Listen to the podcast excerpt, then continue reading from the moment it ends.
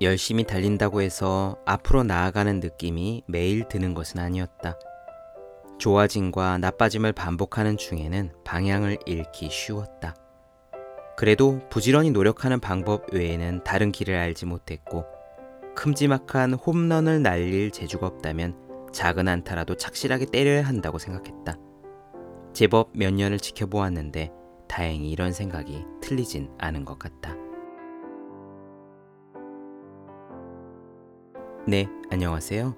노버와 함께하는 일주일, 오늘은 그 네 번째 시간입니다.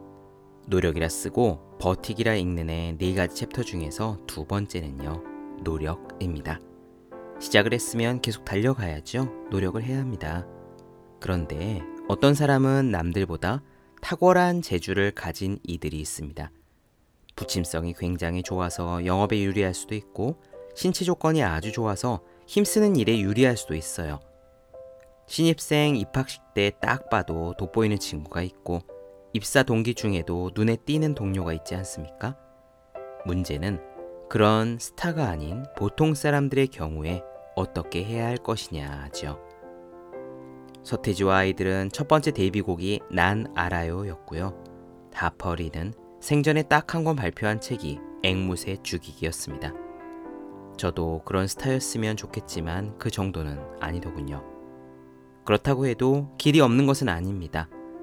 홈런을 뻥뻥 날리는 홈런 타자가 있는 반면에 소소하지만 잘 죽지 않고 매번 안타를 쳐내는 안타형 타자도 있다고 생각합니다. 내가 홈런 타자가 아니라면 내 스타일에 맞게 최대한 열심히 살아가야지 않겠습니까? 남들보다 뛰어난 능력이 없다는 고민에 대하여 노버와 함께하는 일주일 그 네 번째 이야기 나누어 드립니다. 당신은 홈런형 타자입니까? 지금 시작할게요.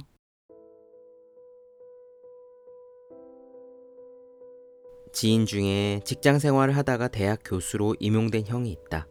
늘 슬리퍼 차림으로 검도를 하러 왔다가 아이를 돌봐야 한다며 회식 자리를 뒤로 하고 먼저 들어가는 형이다. 요즘 세상에 직장인이 교수로 이직하기가 보통 어려운 일인가. 게다가 형의 표현에 따르면 A급 명문대를 나온 것도 아니요. 박사 논문이 홈런을 친 것도 아니었다. 그럼에도 불구하고 누구나 알만한 서울 소재 대학의 정규직 교수로 입성하였으니 그 비결이 궁금했다. 형의 이야기는 이랬다. 우선 제일 중요한 건 자기가 홈런형 타자인지 안타형 타자인지 아는 거야. 그런데 나는 아무리 봐도 홈런형 타자는 아니더라고. 그래서 부지런히 안타를 때렸지. 그러다 보니 나한테 맞는 기회가 왔어.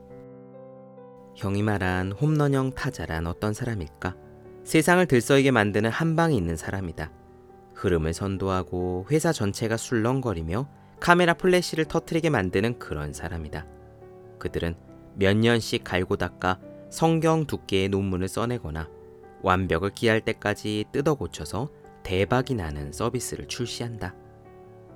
안타형 타자는 그렇게 화려하지 않다. 개개의 성과물로는 세상을 바꾸지 못한다.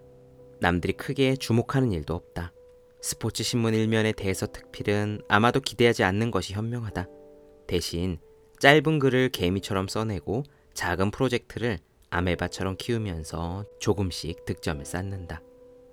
물론 매 타석마다 홈런을 칠 수 있으면 가장 좋겠지만 현실적으로는 불가능한 일이다. 사실 대부분의 보통 사람들은 아예 홈런을 노리기조차 쉽지 않다. 자본금은 부족하고 시간은 넉넉하지 않은 데다가 덩치가 좋은 경쟁자들이 이미 수두룩하니까. 인생은 한 방이라는 말이 멋있긴 해도 인생에서 소위 대박을 칠 수 있는 사람이 과연 얼마나 될까? 형의 설명을 들으면서 생각했다. 홈런형 타자와 안타형 타자. 그 가운데 나는 어느 쪽일까? 초등학교 1학년 때였다.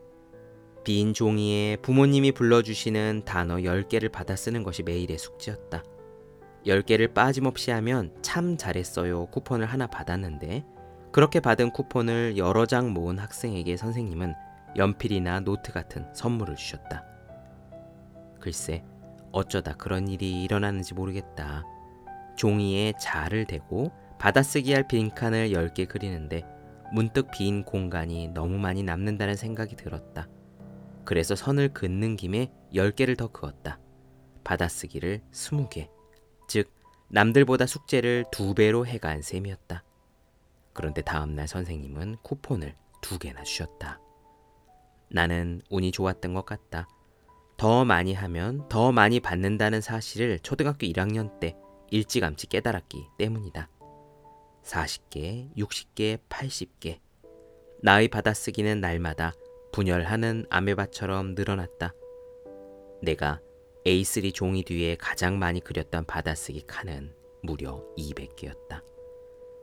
그때의 성공 경험이 각인된 까닭일까? 나는 늘 양을 많이 하는 편이 좋았다. 그래서 한 방에 인생을 역전시키는 거포보다는 실패가 거의 없는 착실한 똑딱이 타자가 편안했다. 미국 메이저리그를 볼 때도 헐크처럼 우람한 홈런 타자가 아니라 10년 연속 200안타의 주인공인 스즈키 이치로에게 더 관심이 갔다. 그것은 아마도 내가 매 타석마다 죽지 않고 살아나가야 버틸 수 있는 보통 사람이라는 사실을 그 누구보다 나 자신이 잘 알고 있기 때문인지도 모르겠다. 마흔 해에 가까운 시간을 되돌아보건대 상상조차 할 수 없는 꿈 같은 일은 한 번도 일어나지 않았다. 분명 나는 운이 좋았고 종종 귀한 인연을 만났으며 특별히 비참한 일을 겪지 않고 살아오긴 했지만 그렇다고 해서 황금 마차 1등석에 올라타는 식의 극적인 성공은 없었다. 수능 점수도 작은 사업도 취업과 지필도 언제나 상한가와 하한가 사이에서 늘 예측 가능한 모습으로 존재했다. 역전 말로 홈런이 아니라 착실한 득점을 노려야 하는 나는 분명히 안타형 타자였다. 어느 정도 나이를 먹으면 사람은 생긴 대로 살아가기 마련이라는 사실을 깨닫게 된다. 홈런형 타자가 아니라면 안타라도 부지런히 노릴 수밖에. 그래서 이따금 나는 이렇게 다짐한다. 뜻밖의 여정이 펼쳐지지 않음에 조급해하지 말자고. 한 타석 한 타석 매번 1루까지 살아나가는 것이 내가 할 일이라고. 안타형 타자의 가치는 가끔 날리는 한 방이 아니라 부지런히 걸어온 길의 누적이 있는 거라고. 우리나라 프로야구에서 꾸준함의 대명사를 꼽자면 양준혁 선수를 빼놓을 수 없을 것이다.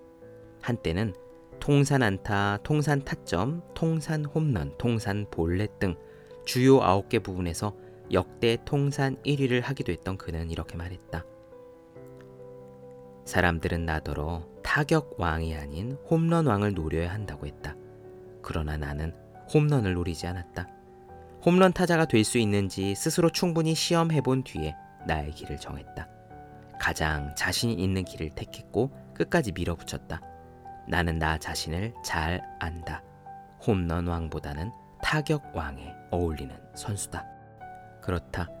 화려한 이력을 갖추지 못해도 괜찮다. 한 방의 인생을 역전시킬 수 있는 뛰어난 능력이 없어도 괜찮다. 아니, 오히려 그런 능력을 가진 사람은 정말 소수다. 아마도 많은 사람들은 평생토록 단 하나의 공조차 담장 밖으로 넘겨보지 못하고 살 테니까. 하지만 그렇다고 해서 방법이 없다는 이야기는 아니다. 홈런이 야구의 꽃일지라도 야구의 전부는 아니다. 어떤 선수로 기억되고 싶냐는 질문에 양준혁은 이렇게 대답했다.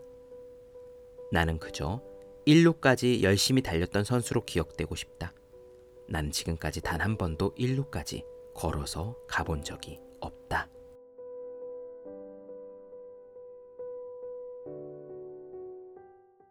네, 노버와 함께하는 일주일 그 네 번째 시간이었습니다. 오늘 이야기에 공감이 되셨다면 이 에피소드를 자신은 너무 평범하다고 고민하시는 주위 사람들께 공유해 주셨으면 좋겠습니다. 저는 내일 다섯 번째 시간으로 찾아뵙겠습니다. 노력이라 쓰고 버티기라 읽는 많은 사랑 부탁드릴게요. 감사합니다.